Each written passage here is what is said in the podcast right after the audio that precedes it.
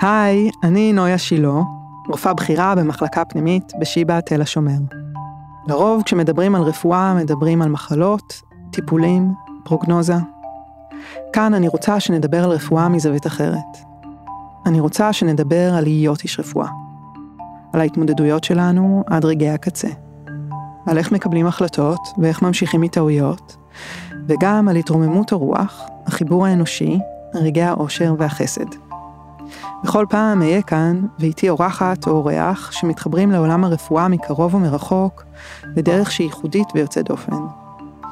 נשאל ביחד מיהו איש הרפואה, מהי העשייה המרפאת, איך אפשר למצוא רפואה גם ברגעים הקשים ואולי דווקא בהם יותר מכל, איך התפקיד מגדיר אותנו ובמה הוא מרחיב ומשחרר, באיזה דרכים אנחנו משפיעים על האנשים שאנחנו מטפלים בהם, ואיך הרפואה משנה אותנו, העוסקים בה.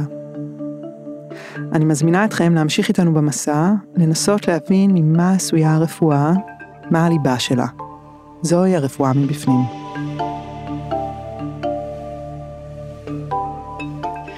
והיום האורחת שלי, דוקטור שרית שחרור-קרני, רופאת אשפוזי בית ילדים בצבר רפואה, ובעבר מנהלת טיפול נמרץ ילדים בשערי צדק. נכון. היי שרית. היי.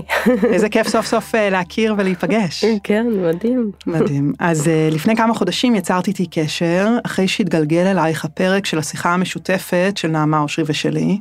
נכון. וכתבת לי מייל והצגת את עצמך, וסיפרת קצת על הדרך שלך בתוך הרפואה שתכף נדבר עליה. ואני זוכרת שחשבתי לעצמי כמה מתחשק לי לשמוע עוד. עבר עוד איזה זמן, ואז כתבה לי מרים שהבן שלה יונתן מתמודד עם תסמונת מולדת ומטופל במסגרת אשפוזי בית. היא סיפרה לי שהפודקאסט התגלגל גם אליה, ושמאוד מעניין אותה לשמוע שיחה עם אנשי רפואה שזה העיסוק שלהם. ואז מיד נזכרתי בך, וכמה שאת בול, מה שמרים מבקשת, ויצרתי איתך קשר והזמנתי אותך לבוא.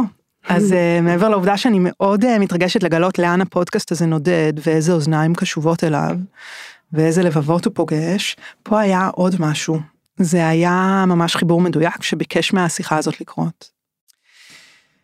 אז אני מזמינה אותנו לדבר היום על הדרך שלך בתוך הרפואה, על מה זה להיות מנהלת טיפול נמרץ ילדים במשך 15 שנים, ואז לעזוב את זה.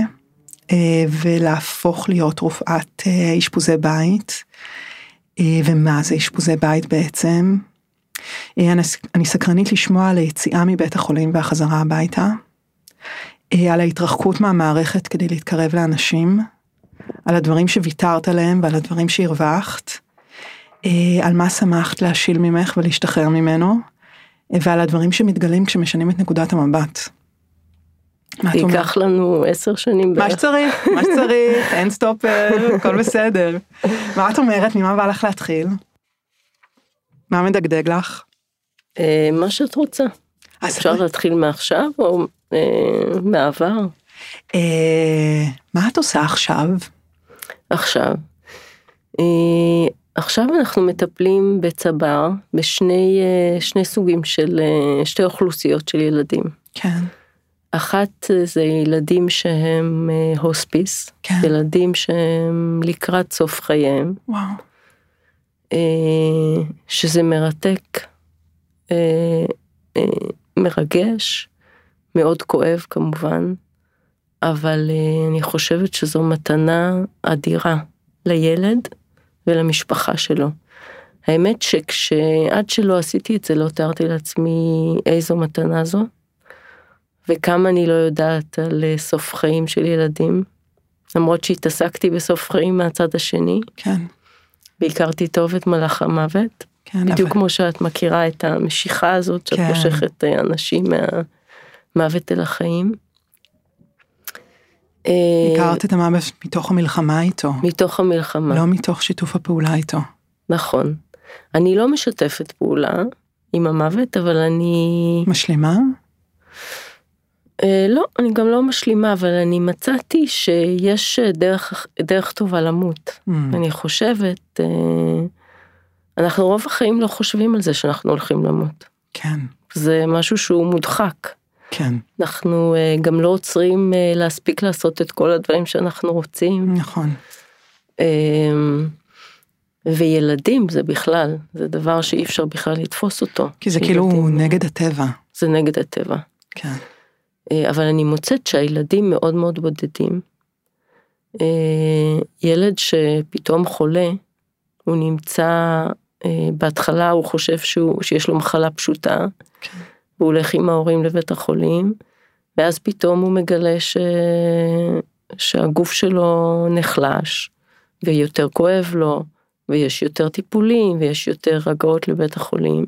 הוא רואה את ההורים שלו מתמודדים עם כאב עצום, עם חרדות עצומות, ואז הוא מבין בדרך המהירה של ילדים, האינטואיטיבית, שכדאי לו לשתוק, לא לספר להם כמה כואב לו, לא להגיד להם שקשה לו ללכת. ובעצם אנחנו נמצאים שם בשבילו. הבדידות הזאת זה הדבר הראשון שדיבר אליי. וואו. במגע הראשון הזה עם הילדים. וזה ממש שונה מהעבודה בטיפול נמרץ. זה כאילו 180 מעלות לטיפול נמרץ. תראי, בטיפול נמרץ גם אני הרגשתי שאנחנו עושים הסתכלות שהיא הרבה יותר מרחבית על המשפחה. תמיד טיפלנו גם בילד וגם במשפחה. כן, אבל ילד שמגיע לטיפול נמרץ, זה כאילו בהגדרה ילד שעושים הכל כדי להאריך את חייו, להחיות אותו. נכון, אנחנו מסתכלים בסוף חיים, אנחנו מסתכלים על איכות מול אריכות חיים, ואנחנו מאוד חשוב לנו האיכות חיים. כן. ההורים והרופאים האונקולוגיים, יש הרבה מאמרים על זה. שמה? הם מאוד עסוקים באריכות חיים. מן הסתם. גם לאונקולוגים לפעמים קשה להרפות. בטוח. תחשבי בן אדם שזה העיסוק שלו כל הזמן. נכון, נכון. אתה חייב חוויות הצלחה. נכון. ויש גם מאמרים על זה שהורים שילדים בשבילנו הם סוג של משמעות. כן. ושל עתיד ושל הגשמת חלומות ומשאלות. וברגע שאנחנו מבינים שהילד שלנו כבר לא יהיה כאן, זה בעצם הרס עצום. בטוח. וגם האחים נמצאים בבדידות עצומה.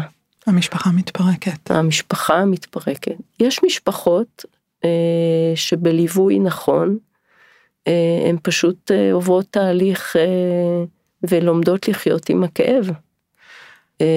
לחיות עם הכאב ולהתעצם מהאירוע הזה. הוא אירוע שהוא יכול להיות מאוד מאחד, מאוד מחזק, הוא מחזק עוצמה משפחתית, זוגיות הוא יכול לחזק או לפרק. כן. את יודעת, הייתי באחת המשפחות ועשיתי שיחה עם הילדים ככה לקראת המוות של האח שלהם, ערב לפני. אוקיי. ואחד הילדים אמר לי, אני מרגיש שגיליתי שאני אמיץ. וואו. אחד האחים. את יודעת, את מדברת עכשיו, ועולה לי, כמה הצלת חיים יש בתוך העבודה שלך, שהיא עבודה עם הוספיס של ילדים. זה ממש הצלת חיים. נכון. אני חושבת שלא הבנתי את זה עד שהתחלתי לעסוק בזה. אני כל כך סקרנית לשמוע, הדבר הזה הוא לא טיפול נמרץ. הוא טיפול נמרץ בנפש, והוא נותן את המתנה הכי גדולה שאפשר לתת למשפחה, שיכולה לטפל בילד בבית, את המתנה הכי גדולה, כי ילד שנפטר בבית, או עושה את סוף חייו בבית, אפילו אם הוא בסוף, יש משפחות שממש את הרגעים האחרונים לא יכולים להכיל בבית, כן. אבל רוב הילדים אנחנו כן מצליחים לעשות את כל התהליך, יש משהו שהוא כל כך שלם. כן. כי אם הילד הולך לאבד את חייו בכל מקרה, אז כמובן שעדיף שזה יהיה בבית, עם הסביבה האוהבת שלו. ברור. ואנחנו גם מגלים, ויש גם על זה מאמרים, שהילדים שאנחנו נותנים להם איכות חיים, מעריכים חיים. כן. הייתה לנו ילדה שקיבלנו לטיפול, טיפול של הוספיס בעצם, ובאיזשהו שלב קיבלנו מכתב מקופת חולים ששואלים אותנו מה קורה. הילדה עוברת את כל הסטטיסטיקות. פתחו לכם סטופר. כן. אז באמת כשאתה יוצר גם יעדים לילדים, כמו יום הולדת, שילד מאוד רוצה לחגוג, כן. ולהגשים דברים שהוא רוצה להגשים, משאלות, זה יוצר איזשהו דרייב לחיות. אין לי ספק בזה, והמון דברים אני מכירה גם מעולם המבוגרים. כן. אז שנייה, וואו, זה מעלה בי המון שאלות. אז זה חלק אחד של מה שאת עושה. מה החלק השני של מה שאת עושה? החלק השני זה ילדים שהם מורכבים, ילדים כרוניים, שאת מכירה שהם כמו חולים כרוניים במחלקה פנימית, שמגיעים עם 20 הבחנות, ו40 תרופות, ילדים כאלה שהם הרבה שנים מסתובבים בבתי החולים, כשהם נכנסים למיון בלילה, אז המתמחה כבר רושם את כל התרופות, את כל ההבחנות, ורק פותר את הבעיה האקוטית, והרבה פעמים אנחנו רואים שכשאנחנו נכנסים לתקופה, אנחנו עושים שינוי מאוד משמעותי, כי אנחנו פתאום מזהים דברים שפחות שמו לב אליהם, ועושים איזושהי הסתכלות כוללת של כל הבעיה, ואז בכלל שואלים, מדוע צריך את התרופה הזאת, האם זאת המחלה, אולי נעשה משהו אחר, וזה גם מאוד משפר, ומקפיץ את האיכות חיים, ואת השרידות של אותם ילדים. אז אני חושבת שזה גם מתנה מאוד גדולה. ממש. זה שונה. אז תגידי, איך קרה הדבר הזה? את רופאה מנהלת טיפול נמרץ ילדים, איך הגעת לעשות את זה? מה היה הטרנזישן? מה היה המפנה שם? תראי, מצד אחד, כשאת מנהלת טיפול נמרץ, את עושה עבודה מאוד אינטנסיבית. אני בטוחה. לפי הרושם שהיא די דומה לי בקטע הזה, או אני דומה לה. שמה? באינטנסיביות הזאת, האינסופית של 24/7. כן. עם פלאפון פתוח כל הזמן. ושיחות כל הזמן. כן. לגמרי.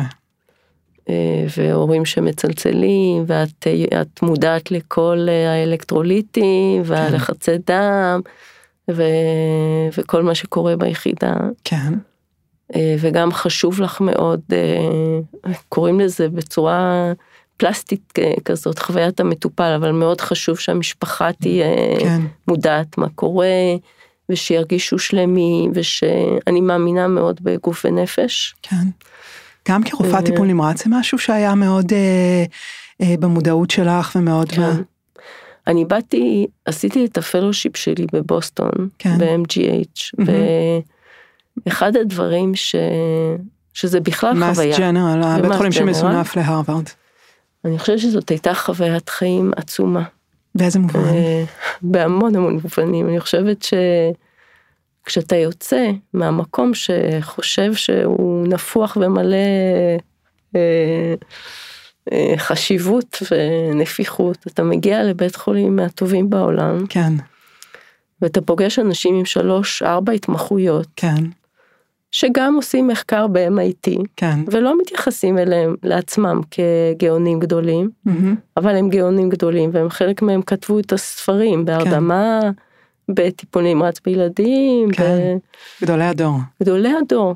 ואת עומדת שם, ואת לא רוצה לזוז מהאור שלהם, את רק רוצה לשמוע כל דבר שעובר להם בראש, איך הם חושבים. להיות כמו ספוג. כן.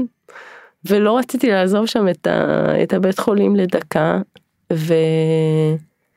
היה שם המנהל הראשון שהיה שם, היה דוקטור תודרס, איש למבוגר כזה, עם שיער לבן, ואני זוכרת שבפעם הראשונה כשנכנסתי, אז הוא אמר לי, זה חשוב מאוד שההורים כל יום יצאו החוצה להסתכל על השמיים, שיחזרו להגיד לך כמה עננים יש בשמיים, וואו. לפני שהם נכנסים לילד. וזה הדהים אותי, ההסתכלות הזאת. זה חידש לך, או שהרגשתי, הנה מצאתי מישהו שמדבר את השפה? חידש לך. כן. עד אז לא ראית את זה ככה? לא, ראיתי את זה ככה, אבל לא ראיתי את זה ברפואה הישראלית. אז אמרת, סוף סוף אני פוגשת מישהו שיודע לדבר את השפה שלי. כן. אני הכרתי את זה, זאת אומרת, אני הגעתי להיות רופאה בדיוק מהנקודה שאת הגעת אליה, עם סיפור די דומה. באמת? בוודאי. חמלה, לדעתי, היא... משהו שאתה צריך לעבור כנראה את המסלול. לגמרי. והכרתי את הרפואה מהרצון הזה להציל, ושם את באמת מגלה שבאמת בראש הפירמידה עומד החולה. וואלה. את גם פחות חשופה לכל הדברים מסביב. כן. כי זה גם לא השפה שלך, זה שפה אחרת. ואת רואה באמת אנשים שמאוד ממוקדים באיכות טיפול, אבל האיכות כוללת גם את הצד הנפשי. וואו. לימדו שם לעשות שיחה קשה, בצורה שהאמריקאים מלמדים. כן. להוציא את השעון, את הפלאפון. וואלה, ככה מלמדים? לשבת בחדר. כן, הכל מאוד מאוד ברור, איך אתה עושה שיחה קשה. הפרוטוקול. יש פרוטוקול. תגידי, וכשאת למדת רפואה לא לימדו איך לעשות שיחה קשה? של בצורה קשה ככה? לא. לא. אני לא חושבת שלימדו, אז בכלל לא לימדו, היום אני יודעת שמלמדים. היום מלמדים, בטח. נכון. השאלה, את יודעת, זו שאלה שבאמת אני תמיד שואלת את עצמי, האם compassion זה כמו passion, או אתה יכול ללמד את זה? באמריקה או בארצות הברית אתה מרגיש שגם אם אתה לא בא עם זה, אתה מסגל, אתה מסתרגל לפי אותו סרגל, וברור לך שככה כולם נוהגים, אז אתה לא תהיה אחר. כן. תמיד שאלתי את עצמי, את יודעת, בדברים האלה, גם אנחנו היינו באמריקה, את יודעת, וגם כן הסטמפה הזאת של האייבי ליג, גם כן הרגשתי שאני צריכה אותה על החגורה, אנחנו היינו בפרינסטון. ומה שמאוד מעניין, אני לא עשיתי שם רפואה, עשיתי שם מחקר בפרינסטון, אין בית חולים. ומה שהיה נורא מעניין מבחינתי בחוויה האמריקאית, זה שנכון יש פרוטוקול, אבל אף פעם לא ידעתי איך זה נהיה בחדרי חדרים. זאת אומרת, איך הפרוטוקול האמריקאי הזה מתורגם בחדרי חדרים. בחדרי חדרים זה מרגיש אותנטי? תראי, היה שם קטע מאוד מצחיק, שבערב הראשון שהגעתי, כשהייתי תורנית, בלילה הראשון. היופי של קבלת פנים עשו לך. הם תמיד מפחדים מהלילה הראשון, כי כולם, כל הפלוס הם חדשים. וואי וואי וואי. אז תמיד, זה תמיד ערב שקוראים בו כל הדברים. וגם היה לי מזל מיוחד, וקיבלנו ילד מאוד מאוד חולה, עם פולמוניה פטנשן, והיה צריך להעביר אותו לאקמו. וואו. אבל הם חשבו שזה ייקח קצת זמן. והחושים הקליניים שלי הם מאוד חזקים, וכבר כשראיתי אותו, הוא הגיע בהליקופטר, הביאו אותו על מנצה כזה, ואז עוד לפני שהם העבירו אותו, ראיתי שהוא הולך לקרוס. כן. אז אמרתי לאחות, בואי תכיני, אני חושבת שהוא הולך לעשות דום לב, אנחנו חייבים להתחיל החיה. אז היא אמרת לי, כאן זה לא קורה כמו בישראל. כנראה שבקשה ישראלים לפנייך. יש לנו פרוטוקול, הכל הולך לפי הסדר. ואז אני לא מספיקה לסיים, והוא עושה דום לב, וכמובן שכשהם מעבירים אותו יוצא הליין. אז אני מסתכלת הכי קרוב, ומאלתרת, מוציאה צינור, היה לו UV ליין, והיה צריך ליין לתת לו תרופות. כן. ומתחילים החייאה, ואני מוציאה את הצינור, ופותחת סטרילית, מנקה את האמביליקלקוד, ואת האמביליקות, ומכניסה כן. את ה... ונותנת תרופות. וזה היה מדהים, כי זה... הם פתאום הסתכלו עליי, כאילו אני... קנית את עולמך במשמרת הראשונה. לא, הם כאילו אמרו, מי זאת המשוגעת הזאת שעושה דבר כזה? זה... אבל מצד שני, יש שם המון יכולת גמישות, לתת לך לחשוב אחרת, ולהוכיח, כן, הייתה פעם אחת שאמרו לי, אמרתי לראש האקמו שם, אני חושבת שיש בעיה בשקית שהילד מקבל פה, ב-CVVH, אז הוא אמר לי, אני לא חושב, לא יכול להיות פה בבית חולים הזה, כן. פה... מה, משהו באלקטרוליטים, משהו באיך שזה... כן, היה נראה לי שהילד הזה עם מטבוליקת סידוזיס, שפשוט הוא לא הכניסו את הביקרבונט לשקית. ואז הוא אומר לי, תראי, אבל תמיד את יכולה להוכיח לי אחרת. אז מה, לקחת דגימה מתוך השקית? כן, לקחתי מהשקית. מה היה PH? לקחתי נייר להקמוס, הכי פשוט. ראיתי שבאמת זה בסיסי. אמרתי, לא יכול להיות, מה, בבית מרקחת כאן, וזה לא יכול להיות. שלחתי למטה, אמרו לי, לא, באמת אין לי ביקרבונט. עכשיו, זה ככה, זה מה שקורה טעות בארצות הברית, אין התייחסות של חפיף כזה יהיה בסדר כמו בישראל. תחקרו את האימא שלהם. באותו לילה, אני הייתי תורנית בלילה, באותו לילה אני מתקשרת אליו, אני אומרת לו, תשמע דן, מצאתי שזה באמת הצידותי, התחלה לספר לנו, אמר לי, אוקיי, אני מגיע. הוא הגיע עם ראש הבית מרקחת באמצע הלילה, כולם עם חליפות, כן? וואו. ובסוף אמר לי ראש האגף, תשמעי, הוכחת לנו שגם כשאנחנו חושבים שאנחנו יודעים הכל, אנחנו מגלים דברים חדשים. וואו, רפואה זה המקצוע ללמוד צניעות ולחטוף כפות שמורידות אותך לברכיים. כן, אבל הם מאוד צנועים ביחס לישראלים. אני חושבת גם שגם בקורונה, העובדה שרופאים אמריקאים היו הראשונים שעשו את הפודקאסטים הראשונים, או עשו את הווידאו הראשונים עם הרופאים האיטלקים, ולא כן. נהגו כמונו, חלק מהרופאים כאן, היה איזה יום חמישי שאני זוכרת. לא, גם אנחנו דיברנו מאיטלקים מההתחלה. כן, אבל היה כאן הרבה, בין האינטנסיביסטים, היה תחושה שזה לא מחלה כל כך קשה, והם לא רופאים כל כך טובים, ואז האמריקאים ישר דיברו איתה, והרופאים בארצות הברית היו הראשונים שאמרו, חבר'ה, משהו פה באמת לא בסדר, כן. אל תנשימו כל כך מהר את החולים. זה לא דומה לשום דבר אחר שאנחנו מכירים.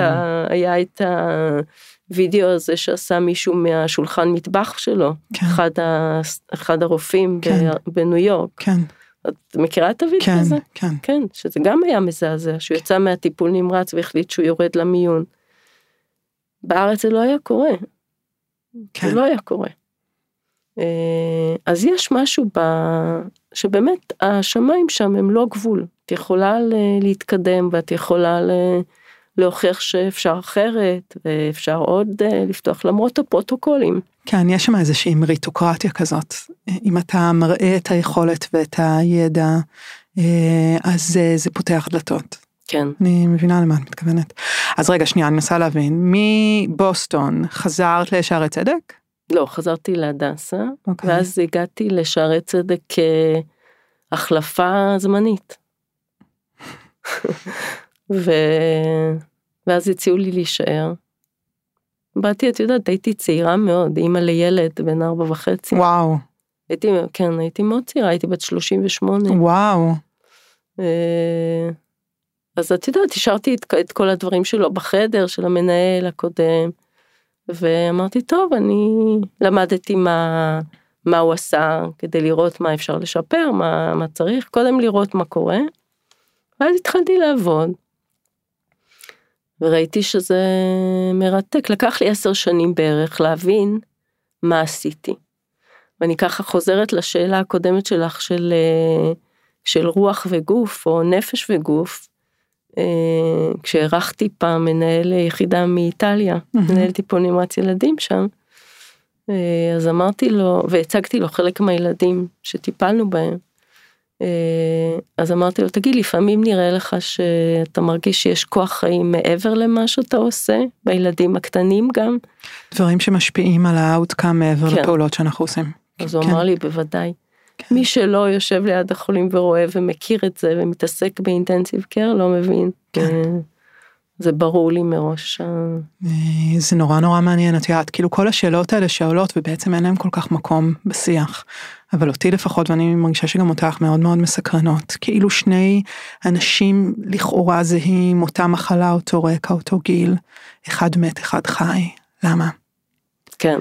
או בן אדם שכאילו על פניו הפסקנו טיפול מתוך מחשבה שהוא הולך למות, אבל הנה הוא ממשיך וממשיך ואולי אפילו מתאושש, למה?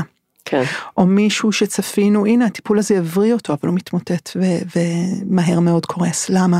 יש עוד הרבה מאוד, את יודעת, מין דארק מטר כזה שאנחנו לא רואים אותו. נכון. את יודעת, הפסיכיאטרים קוראים לזה המרחב הלא מילולי. יש כאילו מרחב עצום שהוא כאילו המרחב הלא רפואי. הוא לא התרופות, הוא לא ההבחנות, הוא לא הספר, הוא לא המדע, אבל הוא משחק תפקיד. אז אני חושבת שהמרחב הזה, הוא בעיניי כן רפואי, רק שהרפואה לא מכירה בו. קוקה, וואו, בול, ממש ככה. ואנשים שחושבים כמונו, או מתעסקים גם בצד הזה, אז הם תמיד אאוטסיידרס, או קצת שונים. ומדברים על זה בשקט, או לא מדברים, או מדברים על זה רק בפודקאסט, שאף אחד לא מקשיב לו. זה קצת נראה כאילו מוזר, כן? צריך לחפש אם אפשר לדבר על זה, לא עם כל אחד. כן. אבל ביחידה, למשל, היחידה הייתה מאוד כזאת. היה מוזיקה, היו חיות שהיו מגיעים ליחידה. וואו, איזה חיות. היה לנו ממש, בית ספר של הילדים היה מחוץ ליחידה, והיה שם מין ארנבים. והייתם מכניסים אותם פנימה? כן, כשהיינו מקבלים אישור, כן? זה תמיד היה סיפור, אבל היינו מכניסים, כן. והילדים מאוד אהבו, שאלו אותי, ילדים מונשמים, מה צריכה? טלוויזיה כאן ומוזיקה, אמרתי, אתם לא יודעים, זה ממש משנה. ממש משנה. אז רגע, אז את שם 10 שנים, את מצליחה? 15 שנה לא, הייתי. אבל אמרת שאחרי 10 שנים מצליחה. אחרי 10 שנים. הבנת שיש פה שינוי שבעצם שינית את המקום. כן. לא, אחרי 10 שנים ראיתי שאני... פתאום, גם מתוך ההסתכלות הזאת של איסוף מקרים, והבנה של מה אתה עושה, ואיסוף נתונים, ופתאום את עוברת, את אומרת לעצמך, וואו, איך עמדת שם, והחלטת ההחלטות, לפעמים זה החלטות של שנייה. ממש. את יכולה להחליט נכון או לא? ממש. אני גם מאמינה שחלק גדול מהרפואה היא דיפוזית, זאת אומרת, חלק ממה שאתה סופג, הוא מאוד משמעותי. אני חושבת שהשעות הזאת, למשל בבוסטון, סביב אנשים שהקליניקה הייתה כל כך משמעותית עבורם, היא חידדה מאוד את היכולת הזאת. ולפעמים הייתה לי תחושה שאני רואה יותר ממה שאנשים אחרים עומדים לידי, ולא מבינים על מה אני מדבר. אבל אחרי 10 שנים הרגשתי שאני משלמת גם מחיר. מה הרגשת שאת משלמת? זה מחיר שאתה מציל המון ילדים, אבל אתה, הילד שלך גדל. כן. אתה פחות זמן נמצא איתו. ברור. מעבר לזה שאת באה ליום הורים, אז אומרים לך, תראי. אמא של מי את. כן. למה את לא מגיעה לקחת מבית ספר, או למה את זה. היום בדיעבד אני יכולה להגיד לך שהילדים רק מעריכים את זה. כן? טוב, זה מרגיע אותי לשמוע. כן, מאוד. היום אני שומעת מהבן שלי, כמה הוא מעריך את זה, וכמה הוא למד מזה גם. כן. אז אני שמחה שבחרתי ככה. אבל אז היו לי המון איסורי מצפון. כן. אני כבר לא מדברת על זה שאת משאירה ילד עם חום, הולכת לטפל בילד אחר. לגמרי, יש שם עיוותים כאלה, שאת אומרת, כאילו, איך יכול להיות... שזה הדבר הנכון או הכי טוב בסיטואציה, איך יכול להיות שהעיוות סיטואציה הזאת, זה כאילו הכי טוב שיכול להיות. המון פעמים זה קורה לגמרי. נכון. בטח. דרך אגב, שם בבית החולים היה אפשר להביא את הילד החולה לשם, היה שם מין אזור שהיו מטפלות בכל ילד של איש צוות, רק כדי שהאיש צוות יעבוד. מדהים. כן, דומה לפה. ממש מזכיר. כן. שם גם אם את עובדת בבית חולים כזה, ורוצים רק שתעבדי, אז היית יכולה להכניס את הילד 6:30 בבוקר, ולצאת 6:30 בערב. אף פעם לא יודעת אם זה טוב, זה שזה רק מעודד. זה לא טוב, אבל זה... מעודד לעבוד יותר. זה נותן את התחושה של תמיכה, שאת יודעת שמישהו שומר לך לילד בצורה מאוד... חוויית המטפל. כן. כן. ואת מרגישה שהוא מקבל חינוך טוב וטיפול טוב. כן. אוקיי, 10 שנים, פתאום את אומרת לעצמך, רגע, אני משלמת פה מחיר שאולי אני לא רוצה לשלם אותו. התחלתי לבדוק, להתעסק קצת עם compassion fatigue. פיגלי. כן. ואז פניתי למכון לפסיכוטראומה, לנעמי באום, שהיא פסיכולוגית, ועשינו איתם שנה של סשן כזה עם האחיות. הרגשת שאת באיזושהי עייפות, או שהרגשת שהיחידה כולה? מה הרגשת? הרגשתי שאנחנו עובדים ב-150-200%, שאנחנו בודדים מאוד, תמיד הייתי בודדה שם, כי עבדתי עם עוד רופא, אבל הייתי מאוד בודדה. שזה גם משהו שאני חושבת שהוא לא נכון לעשות פוליטית בבית חולים. כי הרגשת שאת לא יכולה לשתף את האנשים שסביבך, או שאת צריכה לשדר להם איזה משהו יותר תפקודי ואסוף, או כאילו בעצם מאיפה הבדידות הזאת הגיעה? הייתי מנהלת יחידה. כן. נכנסתי לבית חולים שלא גדלתי בו, לא עשיתי בו את ההתמחות. הסביבה שם הייתה כולה סביבה שגדלה די ביחד. אוקיי, אז פשוט הרגשת שאת כאילו פחות מכירה, פחות מחוברת. זה לא פחות מכירה, אז באיזשהו שלב הבנתי שפוליטית אני לבד. הייתי צעירה. אוקיי. היה שם עניין של גם הרבה מאוד יחסי, בטיפול נמרץ יש טיפולי נמרץ שאנשים חושבים שאם הם רופאים, הם יכולים גם להיות רופא טיפול נמרץ, או לתת לך... קצת קשה לתפוס שבטיפול נמרץ אתה צריך לקבל את כל העצות מסביב, אבל בסוף את ההחלטה צריך לעשות מנהל טיפול נמרץ. כי הוא רואה את כל התמונה. כן. וגם התחושות שלו הם אלה שבעצם מנהלות את מה שקורה. כן. אבל כשאתה לבד, אז אתה לבד. כן. ואתה תמיד צריך ליצור עוד קבוצה של 2-3 אנשים בכירים, שהם נאמנים לך, כן. שהם איתך. אני לא כל כך התעסקתי בזה בשנים הראשונות, בכלל לא ראיתי את זה, הייתי עסוקה רק בטיפול בילדים, וזה מילא אותי. ואז ראיתי שאנחנו עובדים נורא קשה, ואנחנו מוציאים יש מאין, כי אתה מתרוקן ומתמלא, מתרוקן וממלא את עצמך ביכולת נפשית לתת להורים, ולתת לילדים, ולטפל באירועים הכי קיצוניים, ואתה לפעמים מאבד גם ילדים שם. בטוח. ואתה חוזר הביתה, היו לי גם אחיות צעירות, היו גם אירועים קשים שם. והיה גם אירוע שהוא היה מאוד מכונן מבחינת היחידה, כאילו ראיתי שהיחידה עשתה משהו שהוא נחשב בין היסים מקצועי, מה? האירוע של ההרעלה היה בין היסים מקצועי. תספרי על זה קצת. הגיעו לנו 4 ילדים עם הרעלת פוספין. אני זוכרת את זה, מההדברה. נכון, רק שלא ידענו שזה מההדברה. וואו. בהתחלה קיבלנו הודעה ב-11 בבוקר בערך. שהחיות נפטרו. לא, שהגיעו אלינו הודעה ליחידה שיש ילדה בהחייאה בדרך. בכלל לא ידענו שמגיעים 3 עוד 3. הכניסו אותה לחדר טראומה, ובעצם התחלנו החייאה.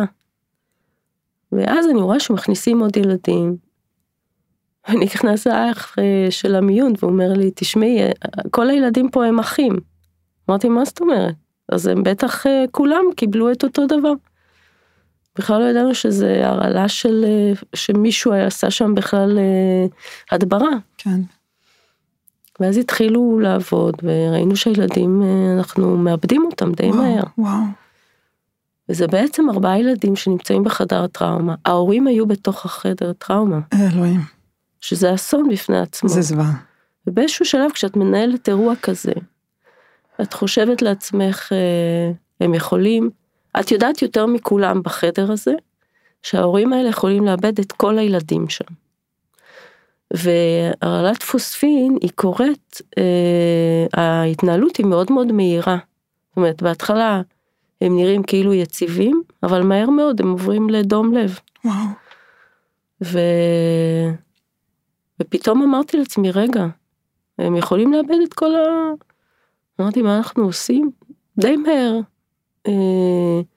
גם החלטנו לפנות את כל המיטות ביחידה כדי לקבל אותם וכו'. אז במקביל גם פינו והזמינו את כל הצוות של היחידה. וואו. וגם קראתי לאקמו. ובעצם לא היה אקמו, אז היה רק בהדסה.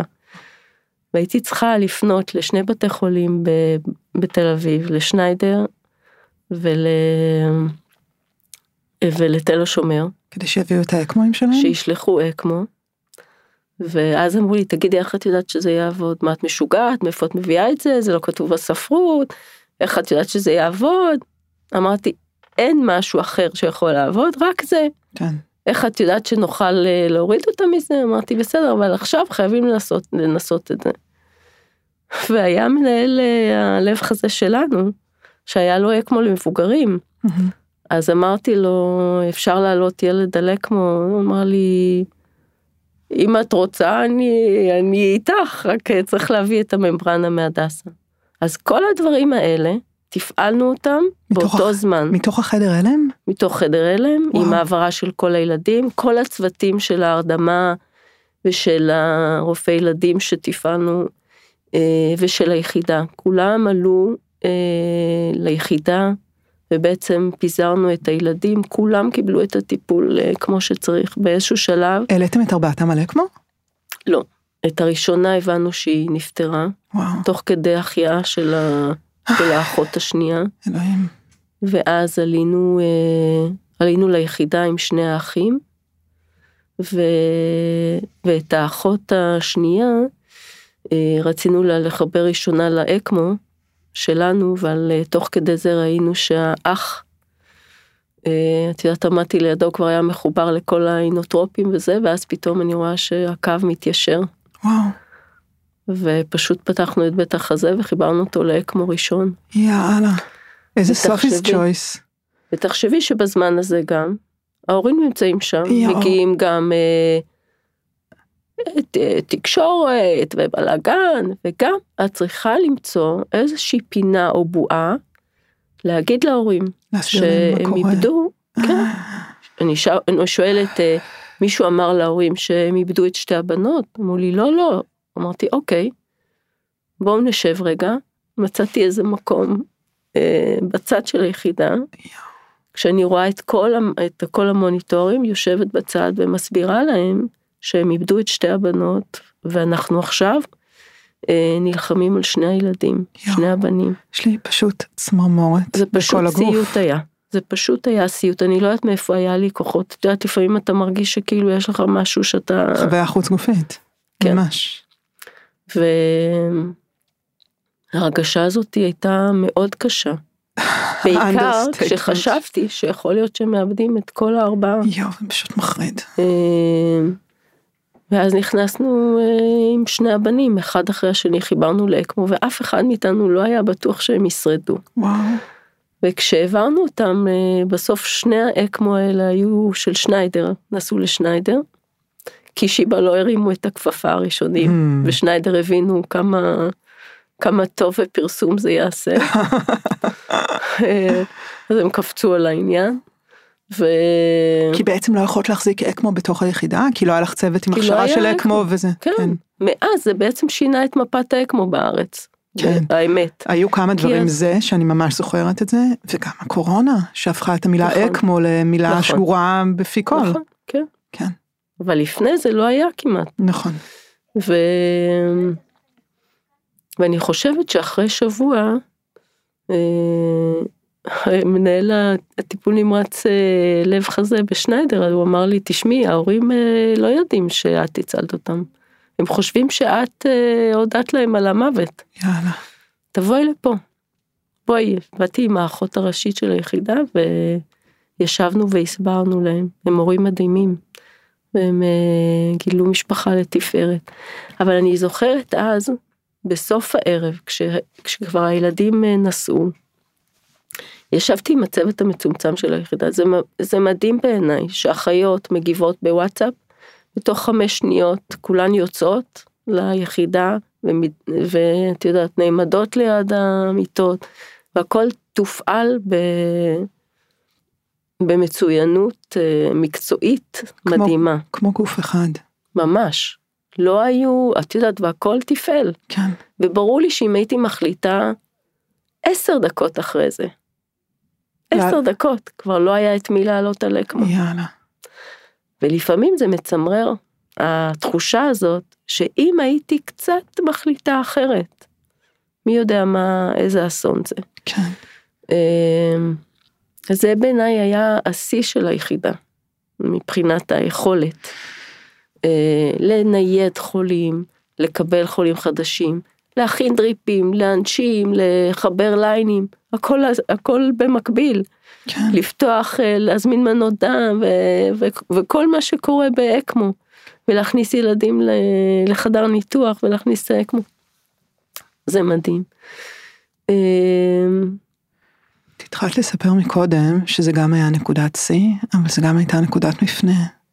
כן. שאחריה הרגשת שבעצם עברתם זעזוע מאוד גדול. כן. טראומה. והיה צריך להתמודד עם זה. כן, חשבתי שזה נכון לעשות את התהליך הזה. אז מי זו נעמי באום? אז נעמי היא פסיכולוגית שעבדה במרכז לפסיכוטראומה, והיא אמרה יאללה אני ארים את הכפפה, היא באה עם עוד פסיכולוגית, והיינו נפגשות האחיות שרצו איתן, ועושות סשן כזה. פעם בכמה זמן? אני חושבת שעשינו את זה פעם בחודש במשך שנה, לא היה מימון לזה. ברור. גם לא הצלחתי למצוא מימון אחר כך. מה שמאוד הפתיע אותי, זה שפתאום שמעתי אחיות מספרות, שהן חוזרות הבית אחרי שהן רואות גידול ביחידה, או ילד עם מחלת חום קשה, אז הן הולכות למדוד את החום אצלן בבית. עוד כמה זה משפיע עליהם. בטח, הזליגות האלה והערבובים האלה, וכאילו לשמור על מקום יציב, כאילו החדירות של הממברנה, של הגבול של הגוף שלי, שהיא תהיה במידה הנכונה.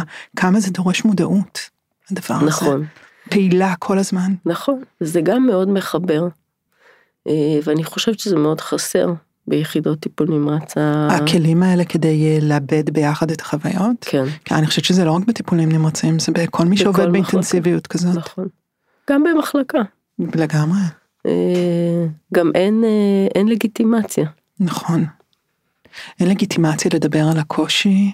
כן. אין לגיטימציה כאילו, אני לא רוצה להגיד להישבר, אבל לבטא קושי, לתת לזה מקום.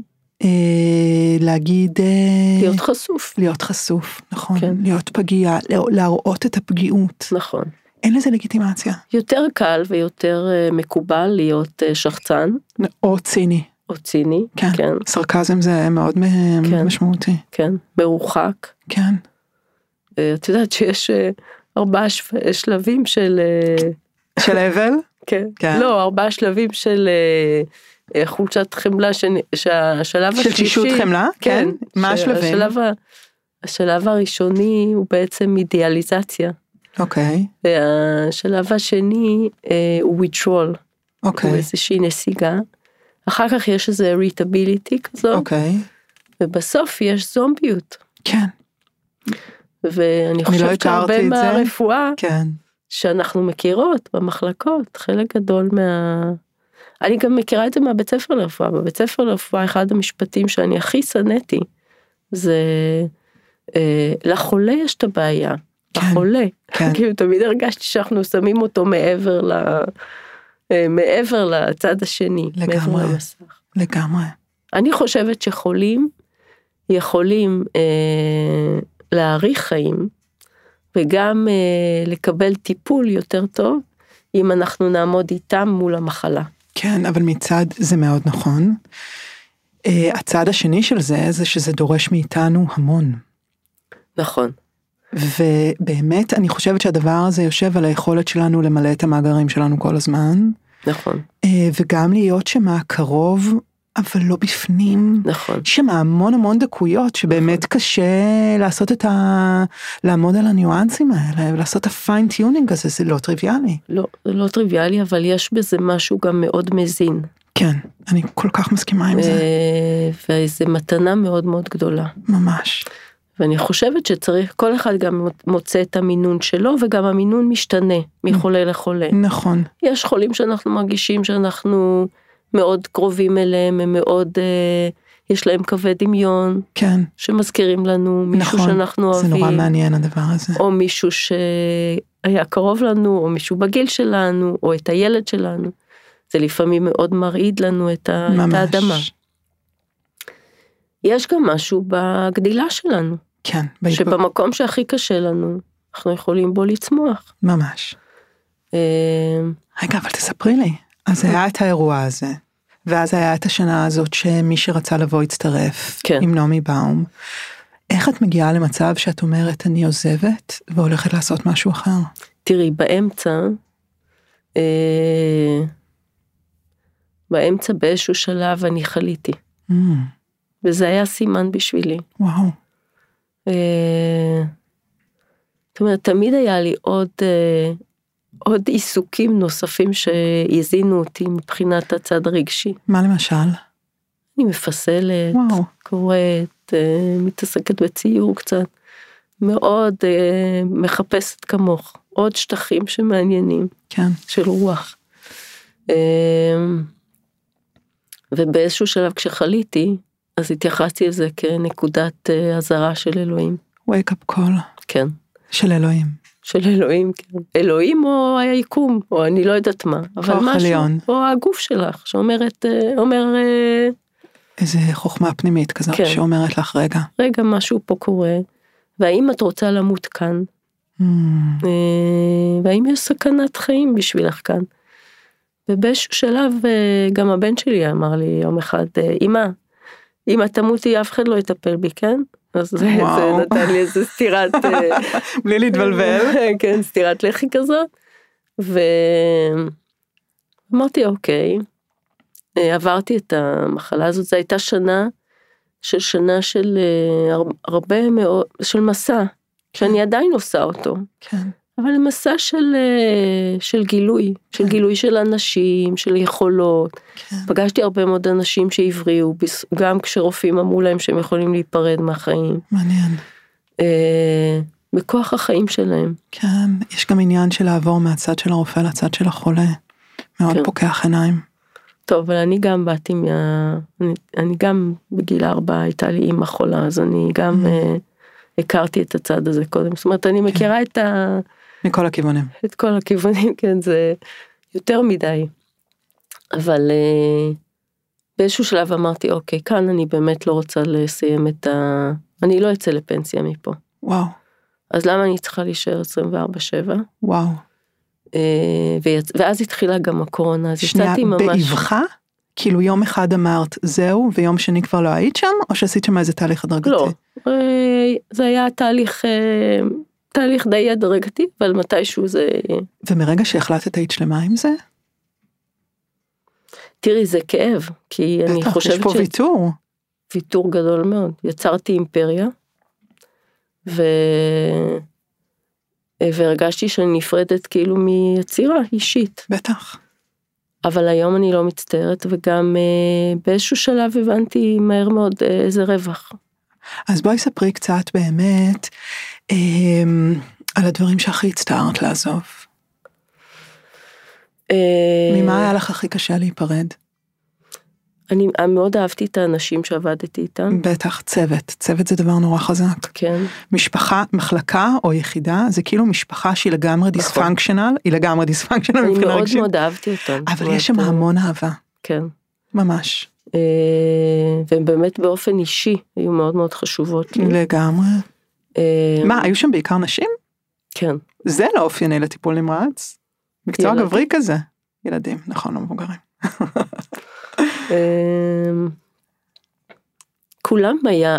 כולן היה להם מין קדושת חיים כזאת, לא הייתי צריכה להסביר למה צריך להציל ילד. ברור, למה צריך להתרסק על זה. כן. הרגשת שאת מאכזבת אותם כשאת הולכת? לא, לא, אני חושבת ש... לא התעסקתי בזה כל כך, ויצאתי מיד למקום אחר לגמרי, מקום שהוא מאוד מנותק מהצד האנושי כביכול, והתעסקתי בתקופה של הקורונה עם אנשי צבא, וואו. ורפאל, וואו. כן, התעסקנו בעניין של המנשמים? המצאות, כן, לקורונה. וואו, וואו. ושם בעצם, את יודעת, איזה לילה חלמתי על זה, שמה אני בא לי לעשות? בא לי להיות במעבדת הנשמה. ופתאום אמרו לי, תגידי, את רוצה, יש לנו קבוצה כאן, ברפאל, יש לנו בעיה של מנשמים. אמרתי, יאללה, מעניין. חלמת את זה ואז זה התממש? התממש. יאללה. קיבלתי קבוצה מדהימה, מדהימה, של אנשים, אני לא יודעת איך לא פותחים להם כל יום את הדלת בבוקר עם שטיח אדום. הם למדו הנשמה על מכשיר הסימנס, אנחנו הכפלנו את התפקוד של מכשיר סימנס לשני חולים. אני יודעת, אני זוכרת את זה. ולא הצלחנו להכניס את זה לפה. אני יודעת. כי פחדו... הדבקות, קונטמינציות, חוסר תשומת לב. אבל הם הצליחו לעשות משהו שאף אחד לא הצליח לעשות. טכנולוגית זה הצליח.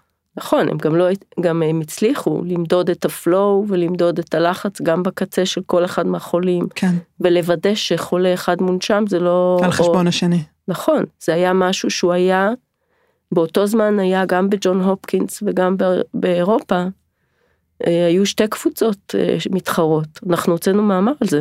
וואלה. והם עשו את זה תוך 10 ימים. מטורף. את יודעת שביום השני איתם, ב-3 בלילה התקשר אחד מהם, אמר, תראי, אני לא כך מבין, תסבירי לי רגע. אמרתי, תגיד, שנה לוקח ללמד מתמחים את הדבר הזה, כבר הגעת לשלב הזה, הוא אומר לי, כן, אני רק לא מסתדר לי פה. הייתי בשוק מהם. כן. סופר מבריקים. כן. אז זה מה שעשינו. למשל, דבר אחד. כן. או דבר שני, עם מפעל בית אל, בנינו אוהל סטרילי כזה, שאפשר להכניס אליו ילדים ולטפל בו. וואו. את הכל עשו בהתנדבות. כן, מטורף. קבוצות שלמות של אנשים סופר מבריקים. את יודעת מה נורא מעניין? אני נורא מזדהה עם החוויה הזאת שלך. עכשיו בתוך תל השומר יש שלוחה של 8200. יש אנשים שעושים חלק מהשירות הצבאי שלהם, כאילו הם התנדבו לזה, בתוך תל השומר, ומלמדים אותנו איך להשתמש יותר טוב בביג דאטה. ומה אני מגלה? קודם כל אנשים מבריקים חשיבה מקורית, וזה מעיף את המוח, כאילו, זאת אומרת, מה זה המוחות המבריקים האלה? וגם נורא מעניין בעיניי איך אנשים משוועים להתעסק בעניינים האלה, בשדות האלה, הם רוצים להתעסק בהצלת חיי אדם. נכון. הם ממש מחפשים את זה, וכמה זה... זה כזה פספוס. פותח את הראש. בארץ, שאנחנו לא לוקחים ועושים מעבדות כאלה. כן. בארצות הברית, דרך אגב, בכל מעבדה, ב-MGH, יש גם רופאים. כן. שאנחנו לא עושים את ה... שאין לנו את השפה המשותפת, שאנחנו לא מצליחים לייצר... אנחנו לא פוגשים אותם בכלל. לא פוגשים אותם בכלל. כן. אלא אם כן יש הזדמנויות נדירות. כן. אבל זה לא חלק מהשגרה, זה לא נכון. חלק מהיום-יום. נכון. ממש. רגע, שנייה. אז הלכת לעבוד קצת בצד כן. היותר טכני כשהתחילה הקורונה. מתי החלטת שאת מתגעגעת שהוא עולה לטפל בילדים? אז הצד הזה של הילדים היה מאוד חסר. ברור. ואז אמרתי, אני לא יכולה סתם לשבת במרפאה ולקבל ילדים, יהיה לי משעמם. כן. וזה. ואז שאלתי את צבר, את רוני, שבנה את צבר, אמרתי לו, תגיד, אולי אפשר לפתוח את העניין של הילדים בצורה מסיבית. כן. אז הוא אמר, יאללה, בואי. ומצאתי מקום מדהים. עם המון יכולות. מה גילית שם למשל? שחמלה זה כלי עבודה יומיומי שהם בקלות רבה משתמשים בו. והוא מרפא. והוא מרפא.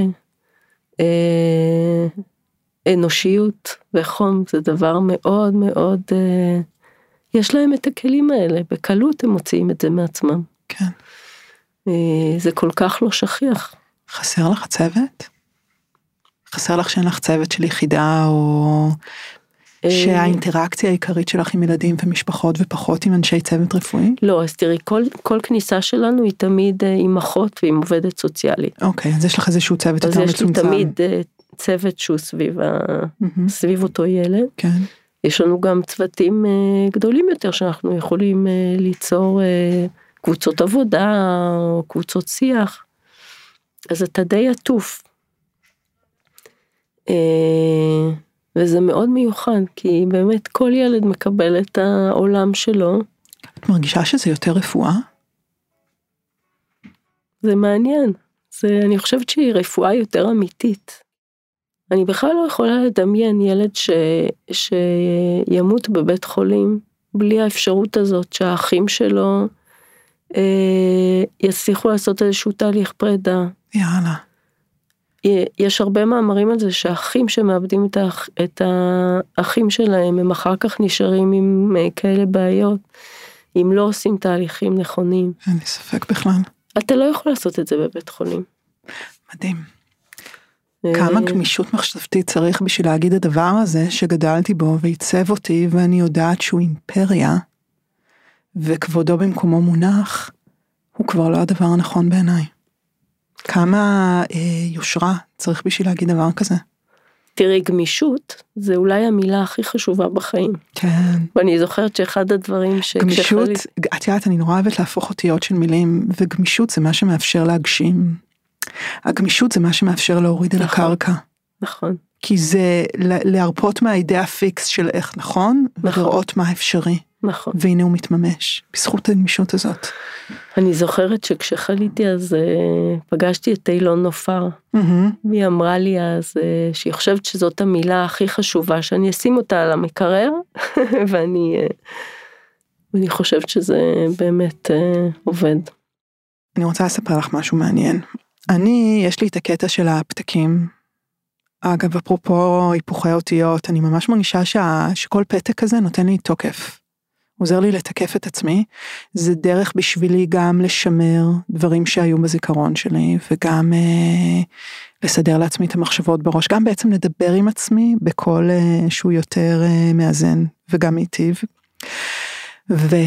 והפתקים האלה תמיד היו דבר נורא אישי, אני רק כותבת לעצמי, בהתחלה בפנקס, ואז בטלפון, ואת יודעת, הרמות של פתקים, ורק פה בפודקאסט בעצם, לא, לפעמים הייתי מקריאה אותם למתמחים שלי, הייתי מקריאה למתמחים שלי ולאחיות, הנה הפתק שכתבתי על החולה שהיה לנו אתמול, הייתי מושיבה אותם ומכריחה אותם להקשיב, ועכשיו יש את הפתקים האלה בפודקאסט, והתחלתי לספר לך, על מרים, אמא של יונתן, שיש לו תסמונת שגורמת למחלה כרונית ומטופל באשפוזי בית, ושהיא כתבה לי, והיא כתבה לי מייל נורא מרגש על מה הפודקאסט בשבילה, ואז היא סיפרה לי שהפתקים שלי עשו לה חשק לכתוב פתקים גם. והיא כתבה לי, היא שלחה לי פתק מאוד מאוד יפה שהיא כתבה, וקיבלתי את רשותה להקריא אותו. וואו. רוצה לשמוע? זה מרגש מאוד. מאוד מרגש. את רוצה לשמוע פתק כן. של מרים אמא של יונתן? כן. אני מקריאה. ליל שבת, 1:00 בלילה. יונתן עם חום גבוה, האופטלגין לא משפיע. הוא ישן, אבל כל הגוף הקטן שלו פועם במאמץ נשימתי. אני שומעת את הנשימות הקולניות עד המטבח. מעלה לחץ בערבו, מחכה קצת ואז מעלה שוב. האם זה עזר? אני לא מצליחה להחליט. הדופק גבוה, 170-180 בשינה. אבל הוא עם חום, אז זה הגיוני, לא? חסרת אונים. רק לפני 3 ימים חזרנו מאשפוז ארוך. אני לא מסוגלת יותר. הסטורציה כבר יורדת. זו סיבה מספיק טובה להשתמש בטלפון בשבת. אולי אני סתם אמא היסטרית. עוברת שעה ואני לא רגועה, הילד לא נראה טוב. מחליטה להתקשר לרופא. הוא עונה לי אחרי צלצול אחד. מתחילה בהתנצלות על השעה המאוחרת, אבל הוא לא נותן לי להרגיש לא נעים אפילו לשנייה. מעדכן שהגיע עוד 20 דקות. רק הקול שלו גורם לי לתחושת הקלה כזאת שאני מתחילה לבכות. אני רואה אותו יוצא מהרכב ורני כאילו זה אמצע היום. הנינוחות והביטחון שלו מקרינים גם עליי. הוא מכבד את הצביון החרדי של השכונה ועולה 5 קומות ברגל. לא במעלית. אני מעריכה את זה מאוד. הוא ניגש להריסה ומתחיל לבדוק. יונתן זז בחוסר שקט, הוא מלטף אותו, מחכה רגע שירדם כדי להמשיך. כשמסיים הוא שואל אותי מה דעתי. שואל באמת. אני מרגישה פתאום חזרה במקומי הטבעי. אמא, זאת שמכירה את הילד, וגם יש לה דעה. אבל לא זאת שצריכה לקחת את האחריות הרפואית ולקבל החלטות לבד. נשארנו בבית. במוצ"ש צילום חזה בטרם הראה דלקת ריאות. יונתן הגיבור צלח את הדלקת בלי לעבור בבית חולים. אני אסירה תודה על זה. מדהים. מדהים. כמה אומץ צריך? כמה אומץ צריך בשביל להיות אימא שמטפלת בילד כזה בבית, הורים, משפחה. כמה אומץ צריך להפעיל בשיקול דעת, כמה אומץ צריך הרופא, שאין לו את כל העקביים והתמיכה והמסגרות והמעטפת של בית חולים. כמה אומץ צריך רופא או רופאה שמחליטים, אני לא אהיה בתוך הבית חולים שנותן לי גם הכרה ואולי גם תהילה, ואני אלך לעשות את הזיקוק של הדבר האמיתי איפה שצריך אותו. המון המון אומץ, מכל הכיוונים. נכון. תראי, אני חושבת ש... אני קראתי את זה וירדו לי דמעות. כן, זה באמת מאוד מרגש. מאוד. כי היא מתארת שם נקודה שהיא מאוד משמעותית. הבדידות הזאת שהיא מול ילד שנמצא במצוקה. כן. עם חום. כן. ואדם שנענה לה, הרופא שנענה לה, כל כך יפה. וגם ההחלטה. כן. המון המון שיקול דעת, והמון מידה נכונה, והמון לתת לאינטואיציה להוביל, כי בעצם אין את כל הכלים, אין לו עכשיו בדיקות דם, אין לו עכשיו צילום חזה. כמה דיוק, וכמה תבונה, וכמה לב, וכמה איזון, הדבר הזה פשוט יפהפה. וכמה זה נכון שהורים מכירים הכי טוב את הילדים שלהם. ממש. והם חלק, כן. אבל לא כל האחריות עליהם. אני ממש כאילו, מה שעבר לי בראש זה it takes a village. ואיך הווילג' הזה נבנה ככה. כל פעם סביב הסיטואציה, סביב הילד, כל כך יפה בעיניי. אז הנה, מרים, אמא של יונתן, הכינה לך פתק. כל הכבוד. ממש, ממש ממש ממש. כל הכבוד לה גם עם יונתן. ממש, וואו, היא שלחה לי בסוף, הם שלחו לו ציור עם תמונה שלו, והיא שלחה לי את זה, וואי, איזה מתיקות. מדהים. אנחנו מתקרבות לסוף השיחה, ורציתי לשאול אותך, להציע לך לשאול אותי שאלה, אם את רוצה, מוזמנת. כן, יש לי הרבה שאלות. בבקשה. אבל אני אתחיל באמת כמו מה שאמרתי. כן. שזה בעצם הנקודת, מה התכונות שנראות לך הכי חשובות לרופא? ובאמת האם, אולי קודם נתחיל עם זה. וואי, זאת שאלה, מה התכונות שנראות לי הכי חשובות לרופא? אני יכולה להגיד לך מה אני מרגישה שלי, כאילו רק על עצמי אני יכולה לדבר, אני חושבת שתיעד כל אחד זה משהו אחר לגמרי, אני מרגישה שהדבר, שהתהליך שאני עוברת עם ההתבגרות המקצועית שלי, וגם אני עושה את זה כבר איזה זמן, הדבר העיקרי זה הסרת מיותרים וקילוף קליפות.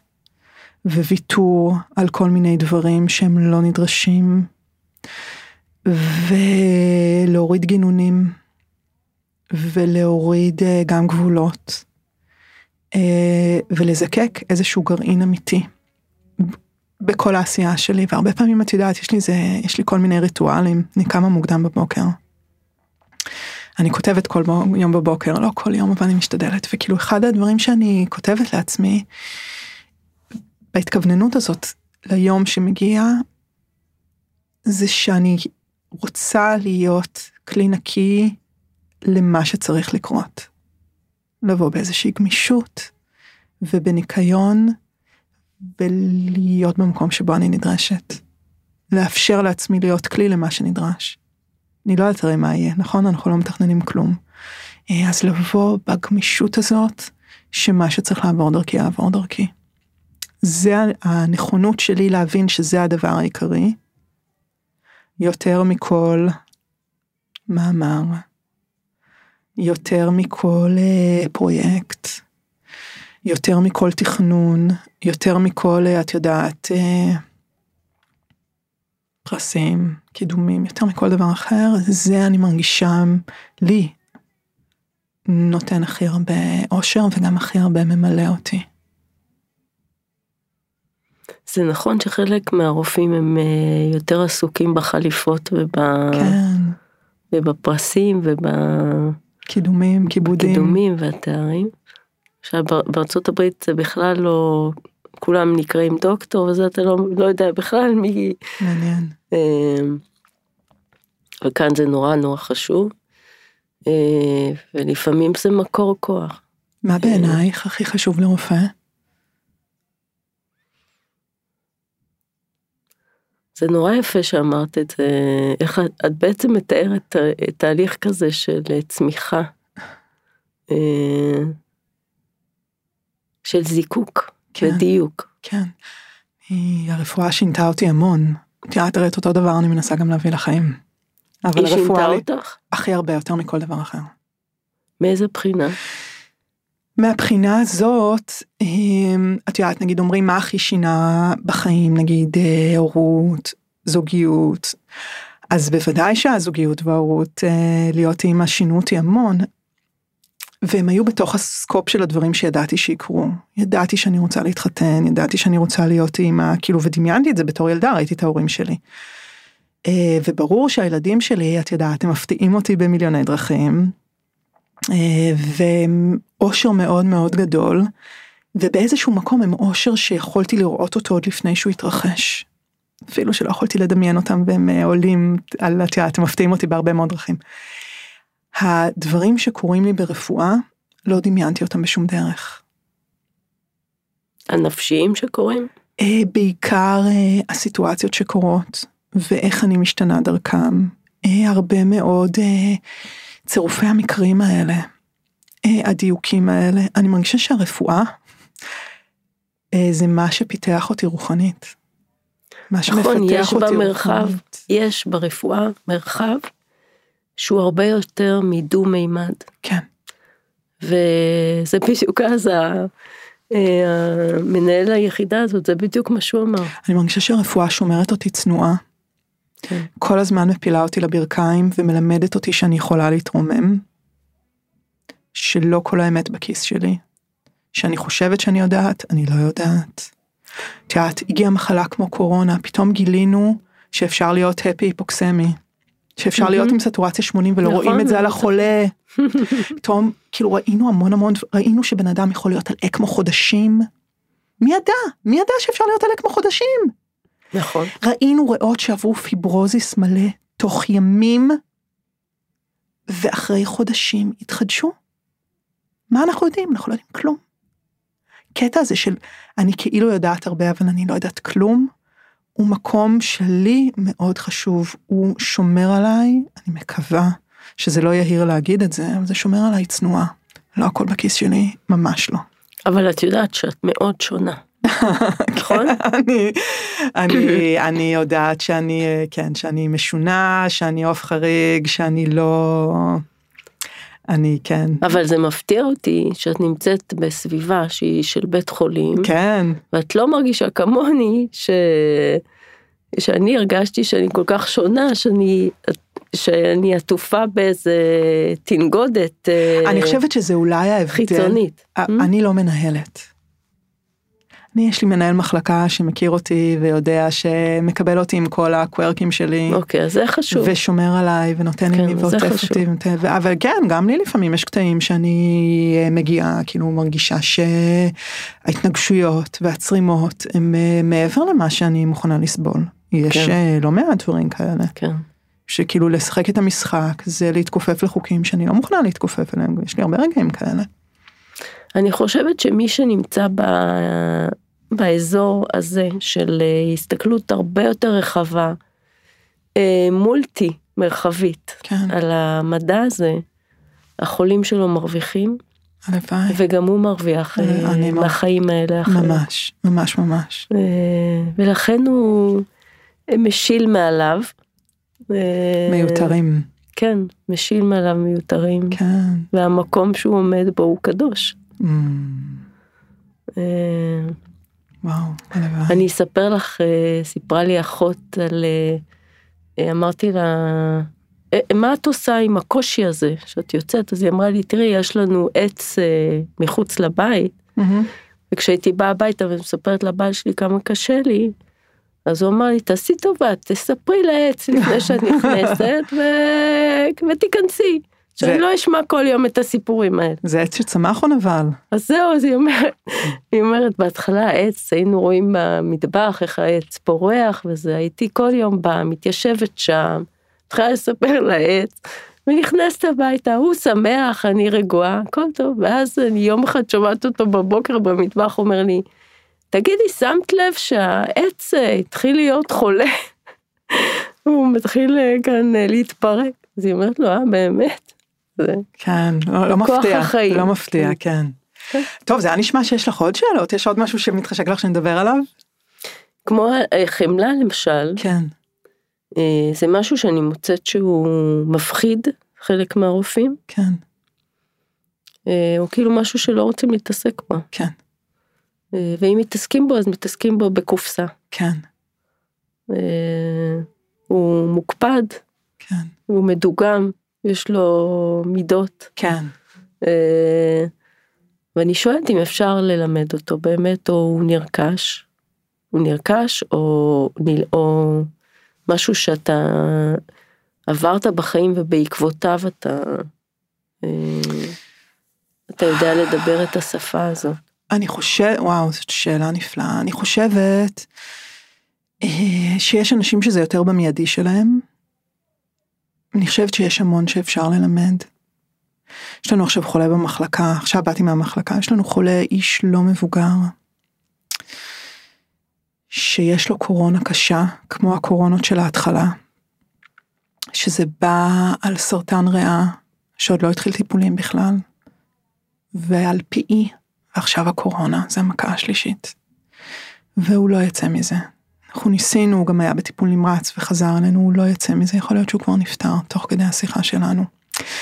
ובבוקר מתמחה החדש שלי ואני עומדים לידו, אנחנו נכנסים אליו ביחד, קודם כל, היה לי מאוד חשוב להיכנס איתו, למרות שהייתי צריכה ללכת למקום אחר, אמרתי בו, אנחנו הולכים לראות אותו ביחד, אמרתי לו, האיש הזה לא מקבל מספיק מאיתנו, הוא נורא סובל. והייתי באיזו הרצאה עם הסטודנטים, וכל הפסקה נכנסתי לראות אותו. וקראתי למתמחה שלי, בוא תהיה איתי ביחד, אנחנו צריכים להסתכל עליו ביחד, הוא צריך להיות רגוע. זה החולה הכי חולה שלך. לא יכול להיות ששכחת לרשום לו את זה או את זה. אנחנו מטפלים בו, הוא צריך להיות רגוע. הוא צריך להיות רגוע. והוא, את יודעת, וכשאנחנו מטפלים בו, אנחנו שמים עליו יד, אנחנו מדברים עליו, ואנחנו מנסים להרגיע אותו. וזה החולה, מבחינתי, הכי חולה. הוא הכי חשוב, הוא הכי דחוף, והמתמחה איתי ביחד. אז אני חושבת שיש הרבה תהליך למידה משותפת, וגם אני יותר טובה בזכות זה שהמתמחה איתי. כי אני מרגישה שהתפקיד שלי זה להראות לו. והוא מקבל את מתנת חייו. אנחנו שנינו, אני יודעת, אנחנו מקבלים את מתנת החיים, הוא מקבל את מתנת המוות המטופל, אני לא יודעת, אבל כאילו, המטופל הזה עברנו איתו המון. היה איזה שלב שחשבנו שכן, הוא יצליח להתאושש, אנחנו מבינים שלא, אנחנו מבינים שהוא סובל יותר מדי, הבן שלו שבא, השיחות עם הבן, ההחלטה לא לאנשים. הפרידה. הפרידה, ההבנה כאילו שזה מה שקורה, והוא כאילו תגידי על הנייר, חולה DNA, הולך למות, אין פרוגנוזה, אבל הוא החולה של הצד שלנו, הוא החולה. אז כן, אני עושה את זה ביחד עם מי שאיתי, ואני מרגישה שזה זכות ענקית לעשות את זה ככה. נכון. כן. ואני, את יודעת, הדבר שקשה לי לוותר עליו בצוות זה המתמחים, זה מה שקשה לי. המתמחים שלי זה מקום עצום בלב שלי. וואו. אני רוצה להקריא לנו שיר לסיום, ברשותך. שמחה. יש מישהי שקוראים לה מיטל חודורקובסקי, שמעת עליה? לא. היא פסיכולוגית ומשוררת. היא מדהימה. ויש לה שיר שקוראים לו מנשם רופא. אוקיי, זה הולך ככה. מנשם רופא, מיטל חודורקובסקי. גילו אצלי סתימה בזרימת הדם לנפש. ככל הנראה על רקע צריכה מוגברת של מצוקות. עכשיו, כך הסביר לי הרופא, הצטבר כל כך הרבה כאב ואין מעבר של תקווה. כעת הוא אמר, את הכאב ניתן לנקז, אבל התקווה חייבת להתקבל בהנשמה מנפש לנפש. זה קסם? מדהים. מדהים. דוקטור שרית שחור-קרני, תודה רבה שבאת להיות איתי. תודה רבה, נויה. תודה רבה לך. ממש קסם את. ממש קסם את. לא. ואיזה קסם של שיחה. תודה רבה רבה.